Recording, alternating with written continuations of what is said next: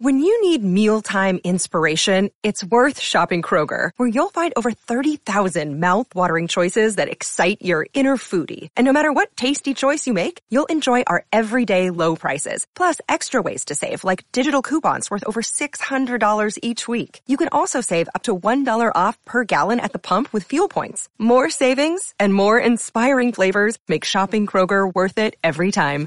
Kroger, fresh for everyone. Fuel restrictions apply. Another day is here, and you're ready for it. What to wear? Check. Breakfast, lunch, and dinner? Check. Planning for what's next and how to save for it? That's where Bank of America can help. For your financial to-dos, Bank of America has experts ready to help get you closer to your goals. Get started at one of our local financial centers or 24-7 in our mobile banking app. Find a location near you at bankofamerica.com slash talk to us. What would you like the power to do? Mobile banking requires downloading the app and is only available for select devices. Message and data rates may apply. Bank of America and a member FDIC. This episode is presented by Minnesota's very own Ticket King. For tickets for an upcoming game or concert, visit TicketKingOnline.com or a quick link from the 1500ESPN.com sports calendar page. TicketKingOnline.com, 612-341-4141. The following is a Podcast One Minnesota production. For those who simply can't get enough talk about the Vikings, we present Bonus Chatter. Bonus chatter about your favorite team that's unscripted, unfiltered, and uninterrupted. This is another edition of 1500 ESPN's Purple Podcast.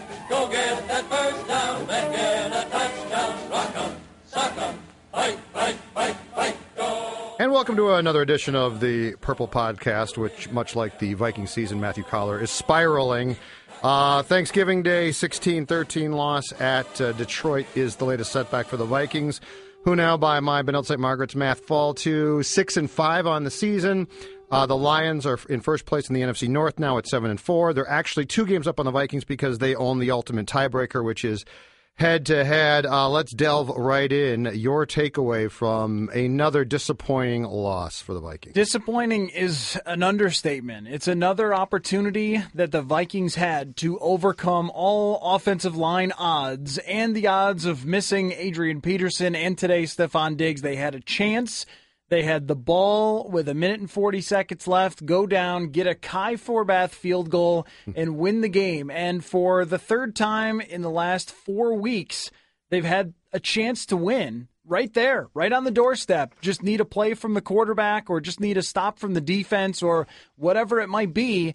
And they didn't get it done and they deserve to be where they are, where they sit in the NFC North. The Lions have been the team that all year long, when they've had the ball at the end of a game, Matt Stafford has driven them down, or in this case, in his game winning drive, Yeah. just kneeled the ball down and allowed Matt Prater to kick a field goal. But they've gotten it done, and the Vikings have not when they've had those chances, and once again did not today, and that starts with Sam Bradford. No pun intended, but I feel like there's a lot to digest from today's game. And I feel part of that is based on, you know, if anyone is ordinarily incredibly pessimistic and negative, it's probably me. But this is a difficult situation when you end up with a game in, in which you definitely, you're right, you could have won. You had every opportunity to win this game. But when you end up with a game where the at the end of it, Willie Beavers is at right tackle for you, and uh, Joe Berger, the one constant on the line at center, is now out with a concussion. How do you sort of weigh this? Because when I watch this offense now, and it, was obviously without Stefon Diggs, uh, Bradford's favorite target today at wide receiver, when I watch this offense now, Matthew, it feels like watching something trying to make its way through quicksand. And throughout this game, my overwhelming feeling offensively was they're going to drown. It, it, it really was. I never watched that offense and said, okay, I said, okay, they're going to run a couple trick plays here. They'll run a wildcat, and those plays do work, by the way. But all, but I don't, and I don't blame this on individuals specifically. But given what they have and an offensive line that's that big a mess, I just keep thinking to myself, they're eventually going to drown here. I think that what they did offensively was not uh, fun for the eye, but was probably the right game plan to go continually with the short passes, even more short passes than they had gone with all year. Because uh, you know, obviously, once Jeremiah Sirles goes out, they're in with a guy that they cut in the preseason in Willie Beavers, having to go out there and play. Through most of the game, they were doing a lot of the same things that they have had mild success with all things considered. But where they weren't able to come through was on third downs. Continually throughout this game, they came short of the sticks, tossing little passes underneath to Matt Asiata or Jerick McKinnon or Charles Johnson one yard short. And then they get to the final drive and they've got a ton of time to move the ball down the field. And time wastes away and now you're starting to feel like the backs up your backs up against the wall and you make a risky throw that turns into an interception. So I look at it as yes, the offense was extremely frustrating to watch, but part of that is I'm sure the game plan a little bit. The injuries are a major part of it. Stefon Diggs is always your go-to guy. But I always circle all the way back to Sam Bradford. And as much as I like a lot of things that he's done, despite what he's up against, I still come away with there had to be a throw in that game that he left out there that was a downfield throw, that was a risky throw, that was into double coverage that could have been made with his arm strength and his natural ability that he just decided not to do in order to not make a mistake. Is it too simple though for Bradford to have to be the answer to the problem? Is it too simple with what this offense is dealing with and the injuries and and with the fact that we saw a guy who likes to take downfield shots walk away and or get fired in Norv from the job, giving way to a West Coast guy in Pat Shurmur, is it too simple to come back and just blame Bradford and say there was more there? Is it? Yeah, maybe. Um, because we I don't know, know the, we, the answer, well, by the well, way. well, I, the question is legitimate. We know the context. We know the context of not having your number one receiver, losing every offensive lineman. In fact, losing several at, at a position. At right tackle, they're on offensive lineman number 3 mm-hmm. by the end of this game. You don't have your future Hall of Fame running back to even put a scare into the other team that you might break off a big run. So, yeah, blaming the quarterback here, considering all that context, sounds pretty rough, but your defense gave you a chance to win a game. I mean, I, I thought after the first drive of the game, the defense did exactly what you would have hoped from them, other than score a touchdown, which we talked about last week. Are the results sustainable with the offense? Well, it's not because this week you didn't get that break. You didn't get that kick return for touchdown. yeah. And, but I don't want to let Bradford entirely off the hook. First of all, because he makes the throw that gets picked off at the end, and that's the second time this year that that's happened, where he's had a potential game-winning drive and instead he's thrown an interception. That the opposition was able to fool him into a bad decision. That's not good either. And I also look at it as this isn't. We're not talking about Case Keenum or Shaun Hill, where you go ah, you know, that guy just can't make a throw. I, I mean, it's not his fault. He just can't make a throw. This is a former number one overall pick. This is a guy who has made a number of phenomenal throws, freak show passes this year. Last week's touchdown to Adam Thielen. There have been deep balls where he's dropped it in the bucket over guys' shoulders. Yeah. Well, he's shown us that he has all those tools. I think there is something inside his head, and it has been there for his entire career, that says, just don't ruin everything. Just don't ruin everything. Because if it's a, a more high risk quarterback, a guy who is maybe a little more confidence or self belief or whatever it might be, mm-hmm. there then at some point in that game, there's a throw into double coverage. And it might be a pick or it might be a touchdown. But I go back to Brett Favre, and it's hard. I know it's Brett Favre, and he's a legend. And made a lot of bad passes. he made a lot Forced of bad, a lot of stupid a passes. A lot of bad passes. I, I know. I know all that. Yeah. Today you needed one. You needed one play from your quarterback. That doesn't mean taking shots downfield all day. That means just one play from your quarterback who we know is capable of doing it. And Sam Bradford is with his third team as a, a former top overall pick for a reason, probably, because Sam Bradford does have that self doubt. I just think today is an incredibly difficult situation because your offensive line is a mess. You lose your center and your right tackle now. I mean, you're down to Willie Beavers, who was a fourth round pick, and by the way, was the highest draft pick from this year's this past year's draft to be cut by his team. You're without Diggs. You're in a situation where you're trying not to make mistakes. And I do think, listen, Matthew, when your starting point as a quarterback for a game and you're mentally wired like Bradford probably is, is I can't screw this up, that's a really bad place to start. And your other starting point is is there going to be a run game at all? And so as I said, there's just the last two weeks, e- even in the victory against the Cardinals, I watch this offense for the most part, and I say to myself, I really believe, and and it's not realistic, but I really believe the defense almost has to score a touchdown per game to assure victory. It's not that they can't get lucky and win a game, and they certainly to end the year when they play what the Jacksonville, Indianapolis, uh, Green Bay, and Chicago. Those four teams, you could win those games. But I say when you're playing a team like they will a week from Thursday now against Dallas, I really think your starting point, and this is very dangerous, is to say we almost have to have the defense score seven points. I mean, and that's a terrible conversation to, to have, and that's not sustainable and not realistic. But it's how I feel about this team now. And no, you're not wrong because even since Pat Shurmur took over as offensive coordinator, they're scoring just offensively, not factoring in the Rhodes touchdown or the Patterson kick return for touchdown they're scoring under 15 points a game as an offense. And and yeah, a Blair Walsh missed extra point slash field goal is probably thrown in there sure. as part of that equation for why they're scoring so few points. And and that goes to the to the Detroit the last Detroit game too is probably on Blair Walsh.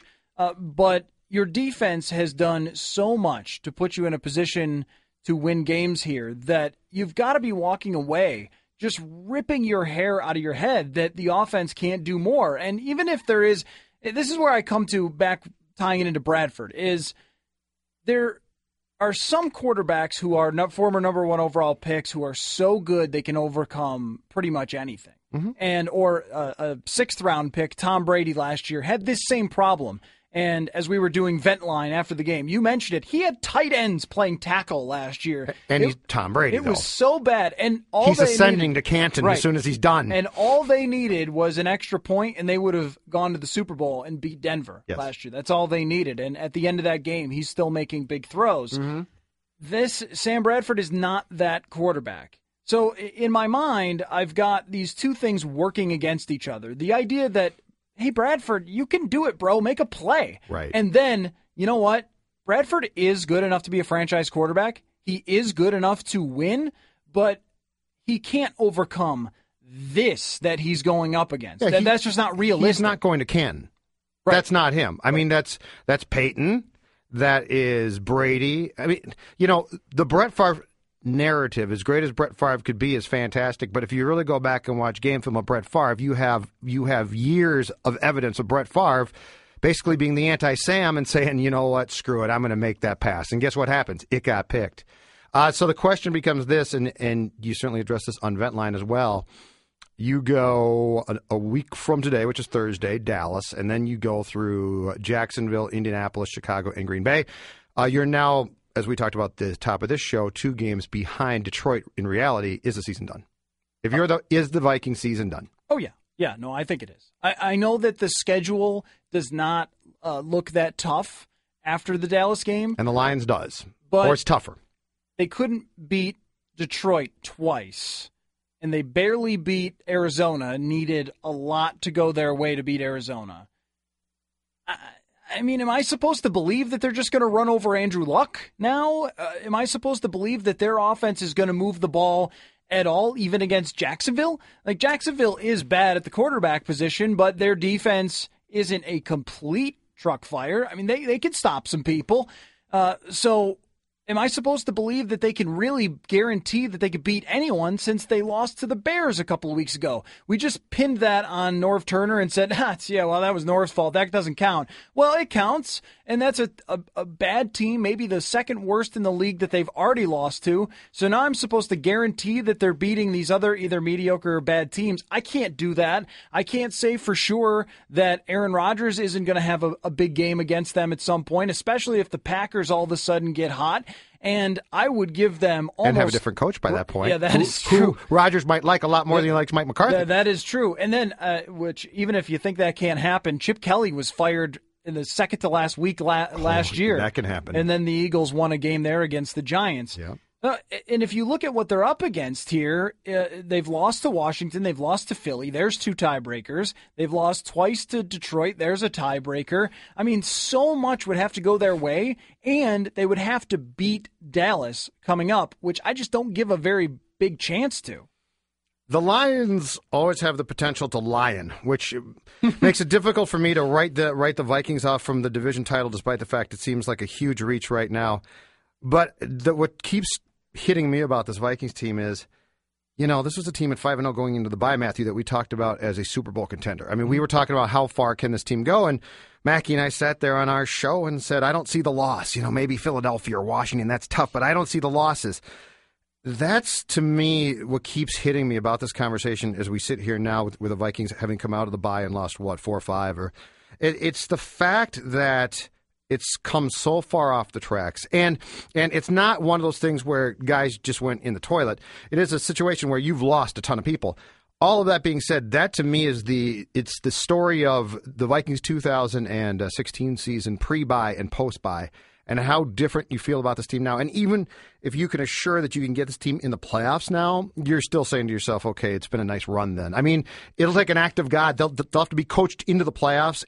And then if they win a game, it will be a miracle. Is there any other area, coaching, other players, other positions, that we need to point fingers at outside of just the injuries? Because uh, injuries are an explanation for the num it is number one and i think there's probably a big gap between who's next Sure. for the reason why this team at least isn't still super competitive in those first five weeks i mean if we're being really honest with ourselves there's some wins that they had where like oh man you should not have won the tennessee game tennessee is driving pretty much to put you away and then mariota throws a pick right into your hands for a pick And Tennessee six. probably beat you now in that same game because they're much improved. Yeah, and then Yeah, y- you know you're talking about things going right. Uh, they're down to Carolina, and then they get a punt return for touchdown. I mean, if Mm-hmm. we're being honest with ourselves, some of those wins don't look as sexy, and also a lot of things had to bounce their way to be exactly right. Uh, so I expected them to start to slip a little bit and maybe go 500 the rest of the way, or, or whatever. Right, coming out of the bye,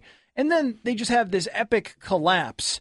It can't just entirely be on offensive line injuries and, and the injuries to Peterson and Stefon Diggs missing a couple Sure, of games. It, sure. it cannot. We can't entirely just point and say that's the only reason they lost. Yeah, I would say if I was going to look at the defense, I would say the uh, the times that the run defense has been gashed since the bye has been surprising and uh, un- unacceptable for what these team what this team can do. Uh, the post bye tackling at times has been awful. The Golden Tate touchdown in overtime to beat them at the U.S. Bank Stadium here was unforgivable. I mean, when you have Xavier Rhodes basically lunge at a guy and roll off him, and then Harrison Smith, one of your best defensive players, can't tackle the guy. Uh, but I would say if you're looking for a, if you're looking for the story of, of what the problem is, it, it was this: you thought you thought by bringing in people on that offensive line and by changing coaches, it was going to magically fix things. And you can always go back to the fact of just look at the Vikings draft and how little priority they put on offensive line play. And then you look at the teams like Oakland, which I think has spent big bucks on, their offensive line, and what Dallas has done. And the teams that are, I'm not talking about the Seattles, which somehow seem to get away with being cheap on the line. That's Russell and then Wilson. It They've just got a better And they've got, and yes, and they, they they've got a quarterback who can certainly move more. But I think if you're looking for a, a big storyline about what happened with this offensive line, it was the fact that you didn't pay enough attention to it, and that erosion started to catch up to you last year. And I'm sorry, but even as the starting point, the starting point of this conversation when we arrived in Mankato on day one, and Andre Smith was going to be your right tackle, that's probably not good enough. And the fact that you didn't have a draft pick there who could step in eventually, and that you just thought for years that you were going to take offensive linemen late in the draft and or sign guys off the street was a gamble, a mammoth mistake. And this organization owes a big fat apology to poor old Jeff Davidson, who's in San Diego now, I think, with the same job coaching the O line, who was the guy that took the fall for last year. It wasn't his fault. Rick Spielman and this front office allowed that line to erode to a fact where when they got guys hurt, Matthew, it just stuck out. I mean, it really does. When Willie Beavers has to go in there today to play, that's a that's on you on development too. Well, right. I mean, So, that's that's my big That's thing. the thing is that the two tackles that we're talking about that are so far below replacement level that you have to throw the ball in two seconds or less, or you're going to get killed. And Willie Beaver's first play from scrimmage, he just got abused too. I mean, he was thrown aside Mm-hmm. and kind of embarrassed on that play. You drafted both of those guys. And those are guys who, and with not seventh round picks, with fourth round picks. And one of them has even had a year of development and still cannot play and has been the lowest rated tackle in Pro Football Focus history or something like that, right? Mm-hmm. Yes. I mean, th- that's one area where you might look at it and say, I mean, come on, you drafted both of these guys and neither one of them could play a lick, but should they have been drafting offensive linemen more is a is a tough question for me because I look at the Laquan Treadwell pick and again, Diggs is out and we don't see any Laquan Treadwell really outside of one pass Yeah. and that is mind blowing that Yeah. a first round draft pick, first round draft pick is not in the game when you lose your number one wide receiver. This could have been the game where he makes two or three big plays and you win because of him. And instead, he can't even get a target. Now, that's where you look at it and say, all right, going back to the logic when you made the draft pick, you said, I don't even know if Adam Thielen is on the team, right? Mm-hmm. He was being talked about as a bubble guy.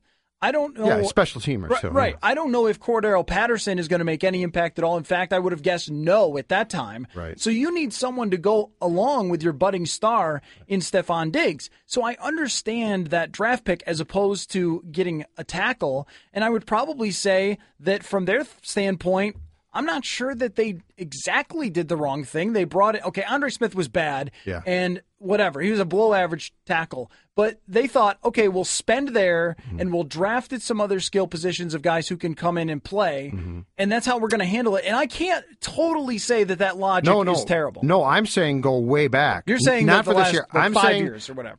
I think Mackey went back to 2006 and found that they had drafted a first or second round uh, offensive lineman on like three occasions. That's Mm-hmm. what I'm saying. So no, no, no. The Treadwell thing.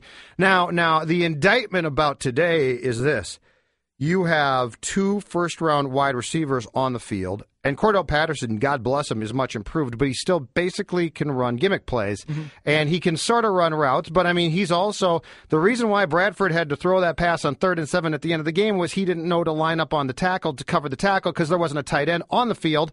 And so you really can't trust Cordarrelle as a football player. He's an athlete. And to your point, Laquan Treadwell, I mean, come on. If you draft a quarterback in the first round or you draft a cornerback in the first round and they can't get on the field because you're saying, okay, they're going to be good, but they got to learn, I get that. Wide receivers? Wide receivers can't get on the field as first round picks? That's absolutely ridiculous. In fact, some of your most productive years as a wide receiver should be when you're a young player coming in the league and what you have to do is run routes. And for whatever reason, this coaching staff doesn't feel that they could replace uh, Stefon Diggs today with Treadwell. That's a scary fact. Uh, so that to me goes back to all right, this was never, I don't think this is a conversation about Laquan Treadwell not being like a good athlete or a good player. This is a question about trust and, and a lack of trust. And that goes back to the Vikings because you have to know that when you take a wide receiver in, in the first round, I'm sorry, that should not be a year of apprenticing. That should be a year of, you know what you're going to do? You're going to play a lot for us and you're going to be really damn good. Well, and what week are we technically in here? The Thursday throws me off. Is this uh, 11? Week 11? Okay, whatever. Whatever whatever we're week in. They're six and five, right? Uh, yeah. So it's okay. like 13. 12, 13, okay, whatever. Thanksgiving. Um, but we're this far into the NFL season, Yes. and that apprenticeship should be like time to be a pro now, right? I mean, uh, you've been practicing with an NFL team For a wide receiver? Yes. I mean, for this long, I could understand the beginning of the season. Sure, five When- weeks. Right. When he's not on the field for the first game, you may say, all right, well, that's a little weird because, you know, he's at training camp, but okay, fine. But then we heard, oh, you know, uh, he's he's taking big strides at practice, and then he makes a third down catch against the Lions, and it's, well, you know, uh, that, that that's setting off a spark in him, and he was saying he feels like part of the team finally. And they still don't go to him in this game. And I, and I think that uh, tying it back into what happened today against Detroit, somebody needed to make a play, a big play in the red zone and not settle for a field goal a couple of times or not have to punt in, in a certain situation here or there, get one more first down to wind more time off the clock so Detroit couldn't have brought uh, the, the, them down in the field to, to score that game tying uh, field goal. And you say, this is what you drafted that guy for, which was to make a play like that, to go up and get a ball uh, or something, and he's not really playing. So if I'm pointing fingers, I, that was what I originally had asked you. Can you point fingers anywhere else? And you say not drafting offensive line for a long time, and I say not at least letting Laquan Treadwell make a play for this game. If I'm blaming, not that's not the big. But where's picture, the disconnect then? Where's the disconnect between uh, Rick Spielman, who drafted this kid, and a coaching staff who now, months and months after the fact, still doesn't feel comfortable using a guy at a position where he should be able to contribute? I get Trae Waynes, okay? I get that. Zimmer's a cornerback whisperer, and he says to himself, this kid's going to be good, but it's going to take time. I understand you don't want him being burned because if he is, it's going to cost you. But we're talking about a wide receiver. We're talking about learn your routes, learn how to block. And you're right. You can't play for four weeks. You can't play for four weeks. But by week six, you damn well better be out there. Yeah, and then by week. So where's the now. disconnect there? Uh, there- there- he should be far enough along. And then he did, you know, he had that injury after he made his catch, so maybe that set him back a little bit. I don't know where that disconnect is, but if I'm looking for these small percentage points that make the difference between there were three games you could have won and you didn't come away with any of them, and if you come away with one, you're in you're in really good shape. Just one of them against Detroit. Or, they're or, or win that Washington game, and and, you're all still in- winnable. Yeah, you're still right. in good shape. You're right. I don't disagree with you. And that's where there were plenty of points in all of those games where they needed a playmaker, and it wasn't really there outside of Stefon Diggs, who in this game is not in. Which, if we're blaming injuries, which we should, that one might be the biggest one. I think today's result is probably different if he's if Bradford's got Diggs because Diggs is Third downs. Well, it's a safety blanket. Yep. I mean, Thielen is sort of is sort of in that group too, and Thielen does go catch a ball. I mean, he's in incredible times, but you know, Cordarrelle Patterson, for all his athletic talents and gifts, is not a safety blanket, and in mm-hmm. fact, he scares you. Laquan Treadwell can't be trusted. Rudolph is there lots of times, but Diggs is the guy. I mean, listen, Matthew, when you become the first wide receiver in the history of this league to catch 13 or, pa- or more passes in a game two weeks in a row, think about that. What does that say? That's not really a great thing. I mean, it's a cool stat, but that's not really, when it's never happened before, that's happening because your quarterback basically is saying to himself, this is the only guy I really, really, really trust. Mm-hmm. Uh, you know, I, I Yep. might uh, Rudolph I might sort of trust, but he drops balls sometimes. Patterson I definitely don't trust to run the right routes. Uh, Thielen I trust, but I but Diggs is my guy.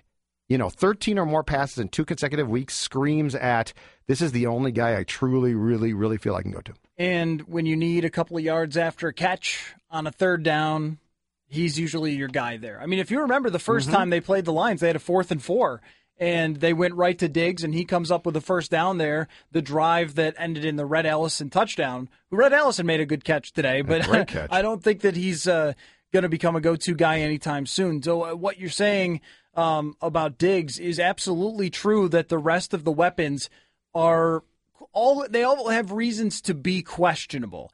And there isn't that one guy who can come up with a big play when it's necessary. And today, there were plenty of times where if you just got one, you probably win that game instead of lose. So here is what I, I think we are days. We are days from this being the narrative in this town. Adrian Peterson is going to come back, and here he comes to save the day, number 28. Uh, I disagree with that. I don't think it's going to hurt you necessarily. I sort of don't get why he would come back, but that's a different conversation. What do you think Adrian Peterson does if he can come back? Let's say, let's just pick the Colts game. If he can come back for that game, what does he do to move the needle for this offense, which, by the way, still can't replace its line? You have to tell me what's going to happen against uh, Dallas. They lose to Dallas, and uh, then they beat Jacksonville, and then they come home to play the Colts. I got. I think if I'm considering where Peterson fits in, uh, whether he wants to fit in, it all depends on how the NFC looks at that point and how those last two games look. Because if you go and, and you play Dallas on that next Thursday night and you get mauled and it's 42 to 10, I- if I'm Adrian Peterson, I'm calling my agent and saying, all right, start looking around, bud. Start finding me a new home because I'm not coming back to this team. They're out of it. I'm done. Uh, I want to be 100%. I'm not going to average two yards a carry behind the, the, this offensive line that is a complete disaster. I, I'm just going to leave it at what it is, and maybe I'll play for the Colts next year and Andrew Luck, right? Or something like that. If they beat Dallas, not impossible, not likely, but not impossible. They beat Dallas. It is Mike Zimmer versus a rookie quarterback, and then beat Jacksonville, and you're sitting there right right in the hunt. Maybe the Lions lose a game or two. I think they're a little bit secretly not that great of an overall team, but have won a lot of games at the end. Yeah. Let's just say that's the scenario. I don't think he's going to save the offense, but I think he's an improvement over what you have now because, like you just laid out, Stefon Diggs is the only guy who is a playmaker on this entire team. I think McKinnon, you know, maybe here or there, a couple of good runs today, but not a guy who is a serious threat on every play, every time he touches the ball mm-hmm. to break one big like Adrian Peterson is. And other defenses know that. That is where I think he could have value if he comes back, if you're still in the race at that point. Can a rusty Adrian Peterson at the age of 31, though, be given the ball, hit almost immediately, still break tackles, and get yards? Because he was. The 1.6 yards per average came in six quarters before he got hurt, and, and I know that's a really brief sample size. But that being said, the stat that knocked my socks off about it was when you saw he was basically being hit mm-hmm. as he got the ball. That's not going to change. If anything, this offensive line now is much worse, probably across the board, than it was back then against the Packers in week two.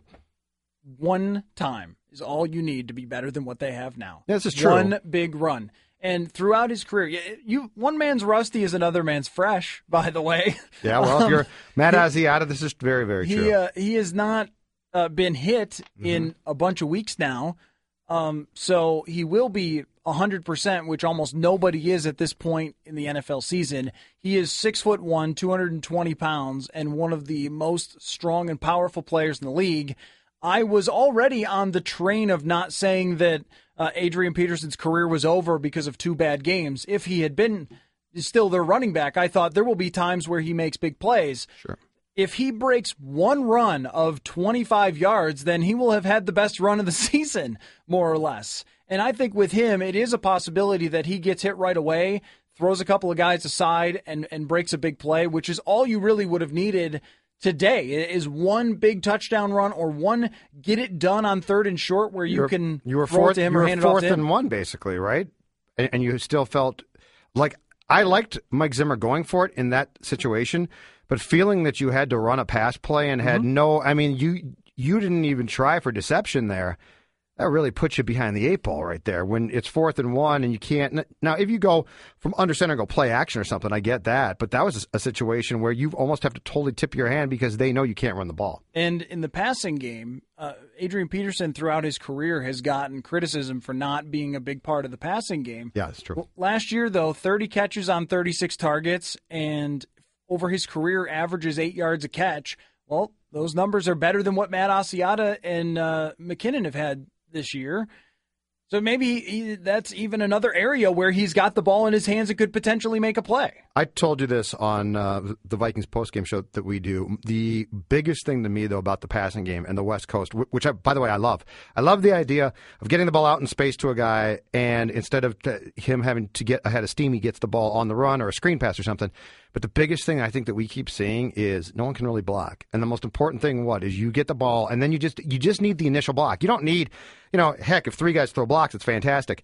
But that first block has to happen Matthew, and how many times now do we see where that doesn't even happen? So if you're McKinnon, you get the ball, and you're thinking to yourself, okay, I'm going to move forward, and then you move forward, and unfortunately, Rudolph whiffs on the block, and now a guy's got you, and you're like, okay, instead of, let's say, eight to 10 yards, I got three yards. Well, and where it all really starts is with the offensive line there too, Sure. because they can put everybody in coverage. They have uh, every team pretty much. Uh, the, the Eagles blitzed a lot, but almost every other team has just rushed four and had enough success getting to the quarterback rushing four that they can drop everybody else into coverage. So getting guys in space, well, there's a lot less space when a team can get after you when they only have to rush four guys. And and this is where uh, almost coming back to um, the Peterson conversation is when you asked me, well, is is he going to be the savior?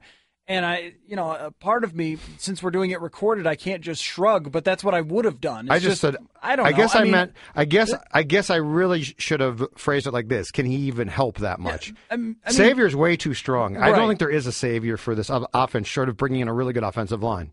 Okay, so the answer to your actual question is yes. That's unfair to say savior. It, it is. It's yes. Can he help? Yes. Oh, definitely. I think yes. You're replacing, even if he's on the other side, you're replacing two guys who have done almost nothing with a Hall of Famer. I'll take my chances with that. But does it matter? And I'm saying that's where my shrug comes in. Well, it probably doesn't. Even if he helps them, there are just so many problems, and you've put yourself in such a big hole here. It probably in the long run isn't going to matter, even though I just wrote 2,000 words about it on 1500ESPN.com. Yeah. I guess too that the thing about it is you try to, as we talk here today, you try and get your your head around. Okay, how could they beat like Dallas? How could you upset Dallas? And I can't even fathom that one. I Mm-hmm. can't even get my head around offensively. And Mike Zimmer can come up with the greatest game plan in the history of the world defensively because Dak Prescott is a rookie and this is a tough environment. It's going to be a night game, allowed to play in here, but you're still going to have a, an offensive line for Dallas that's going to block you. I mean, that's still a great offensive line. And so schematically, yeah, you can throw them off once or twice here and there, but but that gets back to like your Peterson point, which is yeah, can you get a big play against Dallas defensively two or three times? Maybe. Well, the other thing is Can you do it for four quarters? Probably not. Dak Prescott isn't throwing it to the other team either. Yeah. I mean, if, if he was a rookie who was constantly throwing it to the other team, to Xavier, then you right, then you would say, all right, well, the way that you can win that game is a defensive touchdown, and uh, that's not going to happen against the guy who has thrown 17 touchdowns and two picks this year. Andy Carlson here for the Purple for the Win podcast, dedicated to the pain and pleasure that is the Minnesota Vikings and baby. 1500 ESPN has seen it fit to bring us into the sphere this year, so we'll be doing three shows a week, talking Vikings, have a car wash, a fantastic guest, talk uh, at length about the backup tight end situation. And remember, everyone's middle name is Jerome. It's going to be a lot of fun or terrible. It'll be one of the two. Get it on the 1500 and Podcast One app or on iTunes or purpleftw.com. Let's go. Pearl Podcast continues. Uh, joining the conversation now is Zulgad and Coller, Ben Goessling, who covered today's Vikings defeat at Ford Field. And uh, Ben, let's start with what you saw post game. This has to be a very frustrated Vikings team at this point. Is that an accurate assessment? I would say that it is. Yes, they are. They are at a point where, I mean, really, the, the the saving grace and the thing they could kind of always fall back on during this whole losing streak was, well, we have control of our own destiny. We, if we take care of our business, we're going to win the division and we're going to be fine. That is no longer the case. The Lions now, of course, have a, a one game lead in the North, and what's probably worse for the Vikings is that they have the tiebreaker. The Lions do. So the Vikings have to be two games better over the last five. One of those, of course, is against the Cowboys next week. So I, I don't think they are under any illusions about how tough what they have in front of them is. And you know, they're talking about, well, we got to go win out. You can say that, and they've we've seen that they're capable of winning five in a row earlier this year, but uh, this does not look like the same team as that. And uh, until they're able to be that team consistently, it's hard to expect much out of them other than kind of what we've seen. Ben, for this entire collapse, um, so just you know all the losses, do you blame anything except for or other than the offensive line injuries and just the injuries in general? Because you can include today where they lose Stefon Diggs, and I thought there uh, were probably a few opportunities on third downs that maybe turn into first downs if you have Stefon Diggs instead of dumping the ball down to Matt Asiata. But big picture, though, injuries. What else are you or able to point a finger at other than the fact that so many guys have gone down?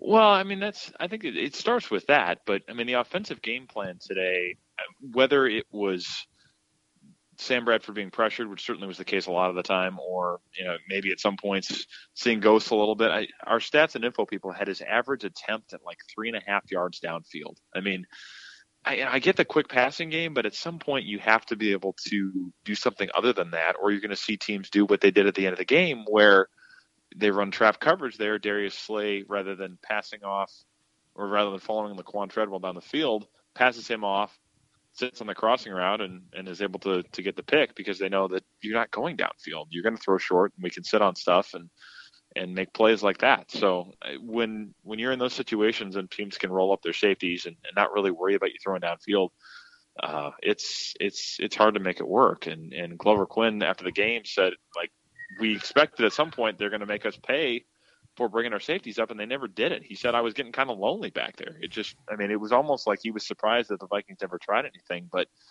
I think so much of it right now is just we don't trust our offensive line to protect longer than two seconds, and that pretty severely limits anything that you want to be able to do more than what they've tried. But we saw uh, in the cases of the Philadelphia game and the Chicago game, uh, Ben and Matt, we saw Norv Turner basically try and go downfield, and Bradford in some of those cases nearly got decapitated. So I guess my question would be: Is there any way that you see for the remainder of this season, and especially when they play Dallas next Thursday, is there a scenario at which this offense can operate efficiently?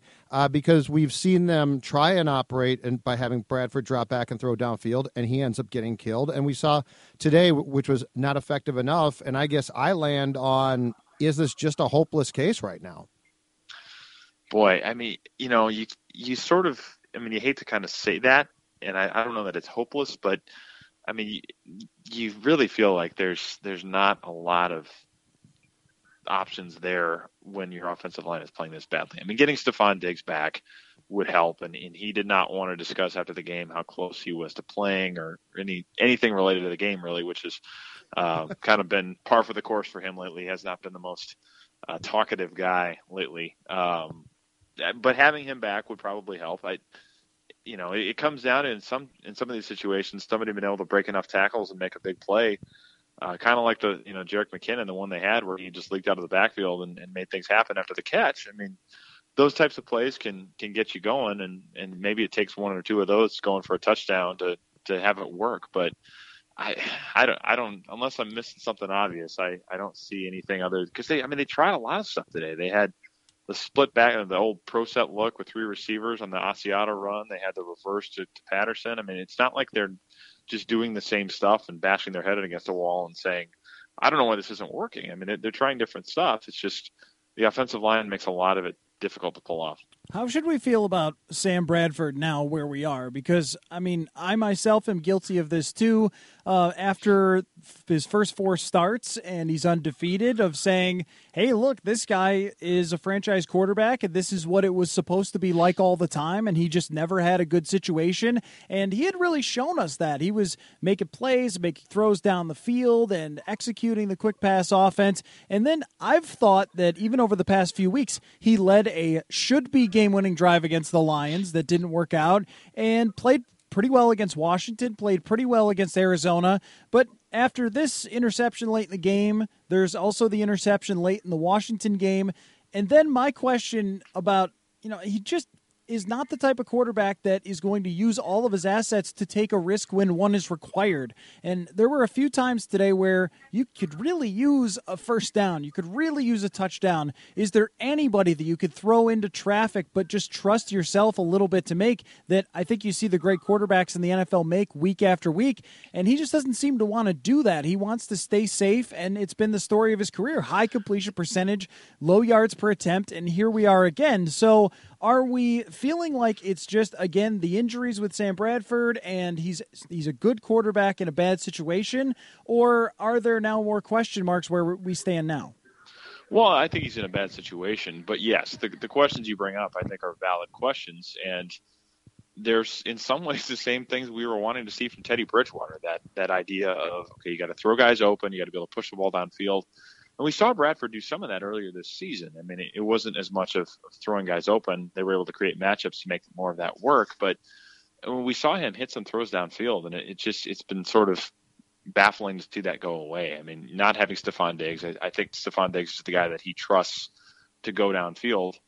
It's not to say that they don't have other guys that could do it. We've seen him do it with Adam Thielen. We've seen them do it, um, you know, even to some extent with I guess not as much with Cordarrelle Patterson, but I, I don't think that there are. I mean, Kyle Rudolph could be another guy that you could stretch the field a little bit with. I just, I mean, even if you know things that are more in the neighborhood of 15 yards, you, you have to be able to do more of that, and, and you just you you wonder if if some of it is just ah, I I don't want to. I, I feel like I'm going to get killed if I try it, or I'm going to take a sack, and you know, independent of whether it hurts me, it's going to hurt us as a team. I mean, it it just it feels like so much of it is being dictated by okay, we have to minimize the negative effects of the offensive line and playing not to lose and playing not to have bad things happen is only going to get you so far.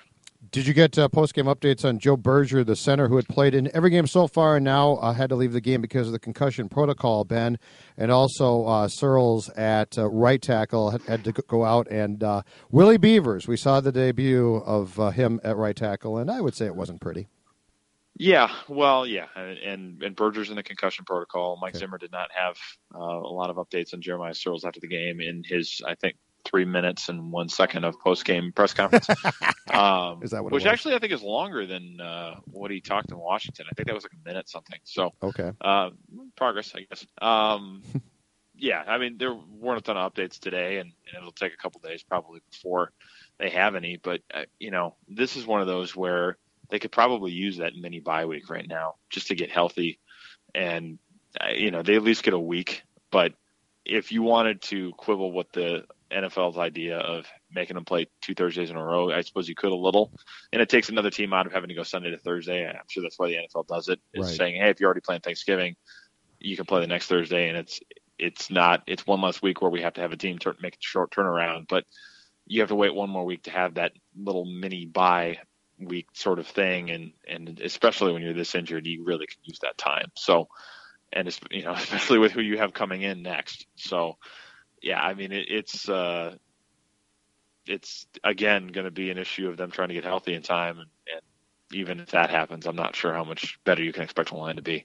What was the reaction to the uh, Bradford pick that set up the uh, Prater field goal to win the game? And also, was there any reaction to the fact that Cordarrelle didn't know that, that he had to cover up the tackle there because that pass was thrown largely because I believe it became third and seven uh, based on Cordarrelle not being lined up properly? Yes, uh, yes to both. Um, on the on the Patterson play first because it happened chronologically first. He said he checked with the ref and he thought the ref told him that yes, you're on the line of scrimmage, you've covered up the tackle, everything's fine, you're good to go. They snap the ball, and they throw the flag, and then that makes it third and seven, of course, and and then you have to get seven yards and not two. Um, on that play, the Lions ran a trap coverage that eh, Sam Bradford said they'd gone to that route earlier on the same drive, and the Lions covered it differently, but they ran a trap there where Darius Slay obviously doesn't pass off or doesn't follow Laquan Treadwell down the field, like I said, and, and sits on Adam Thielen's corner out there and, and makes the pick. Adam Thielen said when he came across and saw that Slay did not follow Treadwell, that he that he stayed inside. That he he basically said, "I knew it was going to be trouble right away, and I should have tried to basically break off my route and try to break the play up." I think is essentially what he felt like he could have done. I mean, in some ways, I think you're not going to be able to make that play. I mean, you have to say that you don't want to throw your quarterback under the bus, I guess, but um, I'm not sure how much he could have really done with it. I, I have to go back and watch it, but that's basically what happened. Is the Lions ran a trap and, and it worked, and and uh, it came at the worst possible time. Uh, ben, at what point do we get into let's find out what we have mode with some of these things? I mean, with Cordarrelle Patterson, yeah, okay, he's part of the offense again, and he's running some screens and making some big plays. Today, he busts off a 22 yard run that was uh, on a scoring drive, and he even ran a good route um, on a third down play that ended up being a, a big play in the game, or could have been a big play in the game for the Vikings. But is there a point where we say, all right, Cordarrelle Patterson, let's see if you've learned anything here. Let's see if you can become more of an all around wide receiver because we've got a decision to make on you. And also, how about Laquan Treadwell? You brought him up that he was in on that play. And boy, I mean, I thought this could have been the game where Laquan Treadwell breaks out with five or six catches and maybe one of those big plays that they could have used down the field or in the red zone. I mean, once again, here's a red zone threat that you drafted in the first round who instead you're dumping off uh, to running backs in, the red zone on third down. So, is there a chance here that we see them get into? You know what? It's time to find out if Laquan can play. It's time to find out if Cordarrelle Patterson has more in him than just a bit player. Well, I think if if you pose that question, they're going to see that as as tantamount to giving up on the season, and they're not going to admit to doing that. And they're certainly not at a point where they should do that. But I do think it makes sense to take a longer look at those guys. And we saw more of Laquan Treadwell today. He was in the game more than he's been. Now, were they not trying to to look his way as much? Were they not getting open as much? I mean, we'll have to go back and look at some of those things. But he was in there a little bit more today than I've seen him in recent weeks, and you know, obviously didn't do much. But yeah, I I would like to see more of him. I would especially like to see him in the red zone. I just you know throw throw up a fade. You know that that shouldn't be something that is out of his wheelhouse. I'm sure he did plenty of that at Ole Miss, where you're you're trying to make a a play uh, inside the 10 yard line and and you just throw it up and have him go get it. I mean that that to me would be a perfect situation for him. And the red zone stuff is still a big issue. it seems like there would be a role to, to carve out for him. And I, I, at this point, what does it hurt? I mean, you can't have a, a passing game that's more in the in the practice of spinning its wheels than you have. So uh, it certainly would seem like it may be time to see if if those guys, in addition to showing you what you have, can can help you out now. So uh, purple now at uh, six and five, basically two games behind Detroit. Ben Goessling, uh, five games left, starting against Dallas, and then after that, it gets substantially easier for the schedule. Is the season over in your mind for the Vikings at this point, or is there still any real, and I mean real hope?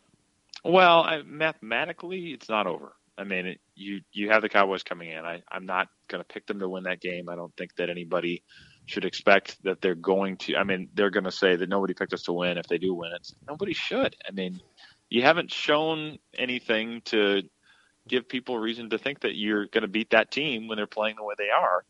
So, I mean, if you lose that, you're six and six. But yeah, then you have two in a row. If you're eight and six with two weeks left, maybe you get Adrian Peterson back. I mean, eh, you know, at that point, you have to take a shot, don't you? I mean, I think the NFC is going to be hard enough. I mean, it's going to be packed in enough that you may have that chance. The problem they have in the wild card situation, though, is that two of the teams are going to be chasing are two of the teams that beat them, Philadelphia and Washington. So, I, no, it's not over. Um, but you really don't have much more margin for error, especially if you look at the Cowboys game and say eh, that's probably going to be another loss. So, uh, real quick, Ben, uh, the offensive line, if they are going to win against uh, Dallas or any teams going forward, they will need at least better play than today, or at least some sort of people to stand there and be in the way up front.